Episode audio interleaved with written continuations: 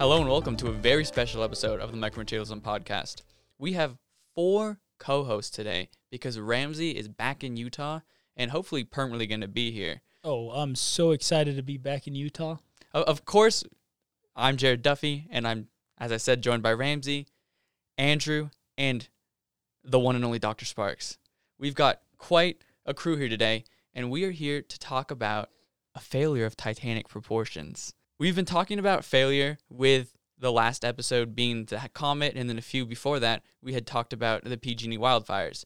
Well, we're now talking about, of course, I think one of the most important and well-known instances of failure, which is the Titanic sinking. So before we get into some of the science behind it, let's get into a little bit of the background, even though most of you probably know the story. But I realize I may be the only person who didn't know this story because I somehow never saw this movie when it came out, even though all my peers did.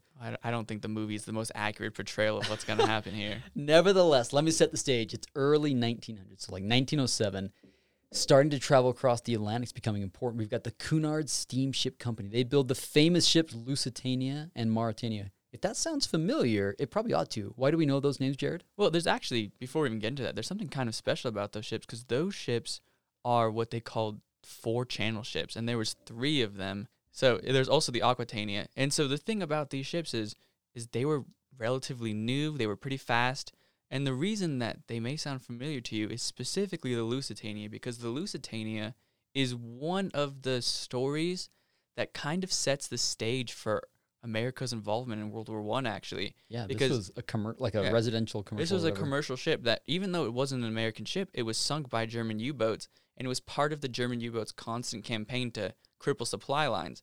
And it just happened that some of the times when they were sinking ships, they were hitting American merchant ships, and it started obviously not-so-nice thing, yeah. So these are, like you said, they're pretty fast. They weigh 30,000 tons, which is a big ship still. Fast comparatively, I suppose. Yeah. And they go 26 knots. So that is sort of like the coolest thing on the block at this time. And now you've got this other Irish shipbuilding company, Harland and Wolff, and they're thinking, what are we going to do to compete with these ships? So they come up with the White Star Line, a name taken from the pennant that they have.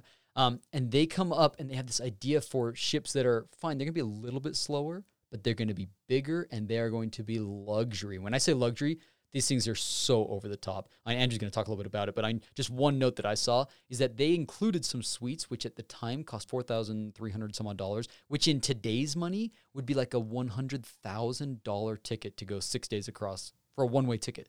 Oh, yeah. I mean, in the first class, each cabin was styled and decorated completely differently with luxury furniture. We're talking stained glass windows, wood paneling.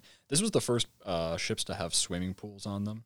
They had a full gymnasium with professional trainers. They had something called an electric camel, which is kind of like an exercise bike, but it has a saddle and it's kind of like a camel. Well, and then also there's, I think, what's probably the most iconic thing, and they've recreated it at some of the, I don't know if you guys have been to the Titanic museums that kind of travel around that have the piece, and that is the Grand Staircase, which... Yeah, tell me about this. What is this? The Grand Staircase, I mean, it's what it sounds like. It's just a ballroom or something? It's a ballroom with this huge, luxurious staircase, all the crown molding, all that kind of things just going on. It's just a very pretty-looking staircase that I think because of the movie really started to pick up this second life as this very gorgeous thing, and so they make recreations of it sometimes. It's very interesting to me. So it's pretty clear that the idea behind this White Star Line of ships is just over the top decadence. So here we are. We've got they built three ships, right? I don't know if it was three to compete with the Lusitania, Mauritania, Aquitania, but they have the Olympic, the Titanic, and the Britannic, right? So they're being built more or less contemporaneously, right? The Olympic's the first, and it's about 6 months ahead of the Titanic. So it's sailing, doing its thing, everything's fine. Now the Titanic gets built, and the Britannic is still being built when the Titanic gets done. This is so sad. The Titanic goes on its maiden voyage. I mean, they do a quick check. They run it out to sea and everything's fine. But then its main voyage, it leaves on April 10th, right?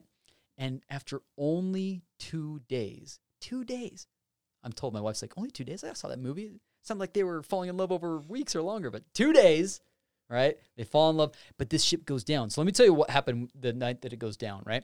They are out at sea, and they start getting radio calls that there are icebergs in the path, right? Other ships are obviously in the same shipping route, and they're saying, heads up, we're seeing icebergs. In fact, they warn them, right? And as far as 60 hours before the fatal crash, they're telling them, you should divert your course and go somewhere else. They don't do it, even though they were twice told to divert. So they continue, and they're going at 20 knots, which is not terribly fast, but when it's something that big, it can't stop very quickly. And that's exactly the problem, is that they didn't have the technology we have today. And so this iceberg shows up. They've got about a minute to try and do something. So they try and this turns out to be a critical error, as we'll talk about a little bit later. They tried to turn as opposed to just hitting it smack on, because it's probably about 3 times the mass of their boat. So they thought hitting it is a doomsday, thing. Yeah, they estimate about 300 to 400,000 tons. Just unbelievably big. So they try and turn. So they, hit the engines reverse. They're trying to turn this thing. And after 40 seconds, the ship is just barely starting to sort of move. And then they hit it. So they hit the iceberg. It's now, because they've turned, it's scraping along the side of the boat. Now, they don't know what damage has incurred just yet, but over the course of about 3 hours, this ship sinks. And obviously the tragedy that involved, led to 1,500 lives being lost. So that's setting the stage for one of the greatest materials failures of all times. But was it the materials at fault? It was the next question. Now, before we jump too far into the science, let me take it back a little bit and tell you kind of an interesting story. So to people who listened to the last episode, you may remember the story about the De Havilland Comet and how, weirdly enough, a previous employee at De Havilland had managed to write a story that essentially mirrored it, in that they had this plane, it was new, it was all cool, and then it failed, and it failed because of stress causing a certain break, relatively near, actually, where a lot of the issues for the real comet happened. So this story is actually kind of well-known. It was written in 1898, and it's called Futility or The Wreck of the Titan. It's just a story about a boat sinking. It's not it's nothing too big at the time. What it is Titan. It's a boat. It's unsinkable. It's really long. It's like normal stuff. But here's the thing. The length of the boat, within like 90 feet of the Titanic, it sinks the same month the Titanic sinks. It even gets down to the point where the speed at which the Titan and the Titanic cruise are within like 2 knots of each other. They hit an iceberg, the boat sinks, they both have the same passenger capacity, they're carrying about the same number of passengers, literally every single detail of the ship, except for the date, just seems like a retelling of the story. If you didn't know this was in 1898, you would just think this is literally a ripoff. And it became this kind of thing where it was really weird, because unlike the story of the De Havilland, where it's just like, oh, whatever, people really ran with this. They thought he was a clairvoyant. They thought he was like a medium. And he was like, I was a ship guy. I wrote a book because I knew ships. Pretty cool. Yeah, so his story's like the Netflix adaptation. Or sorry, the real Titanic is the Netflix adaptation. All right, so everybody wanted to know what happened to the Titanic, because all these rich people died on it, right? So everybody's curious. A lot of money went down. I think it was like a 40,000-ton ship that went down. So a lot of concern went into, was there flaws in the engineering design? Were the materials not sufficient? This was supposed to be just state-of-the-art at the time in 1909 and 1911. So basically, they studied the hull of the ship with sonar and found that a 1.1 meter squared gash was tiny compared to this huge hull, right? The outer surface of the ship.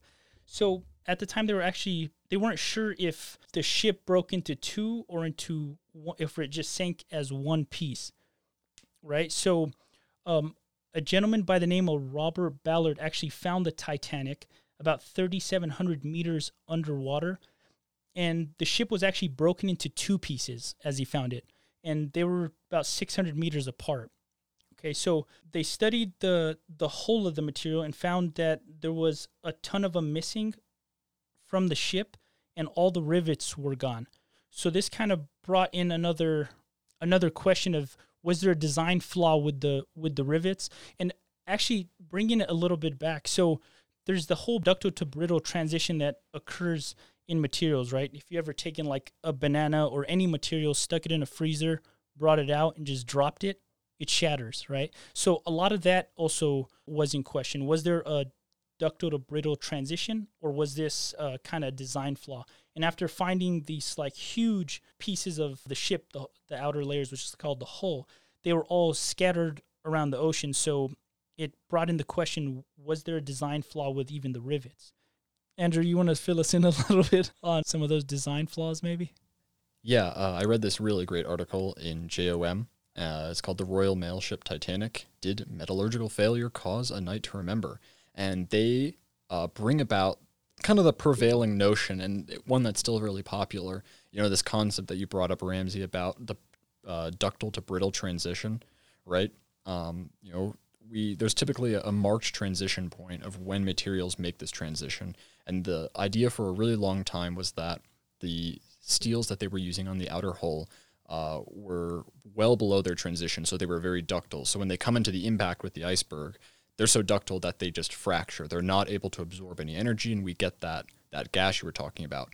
But like you said, it's what, like 1 square meter? And relative to the size of the ship, that's tiny. There's no way that would be able to fully sink the ship. Yeah.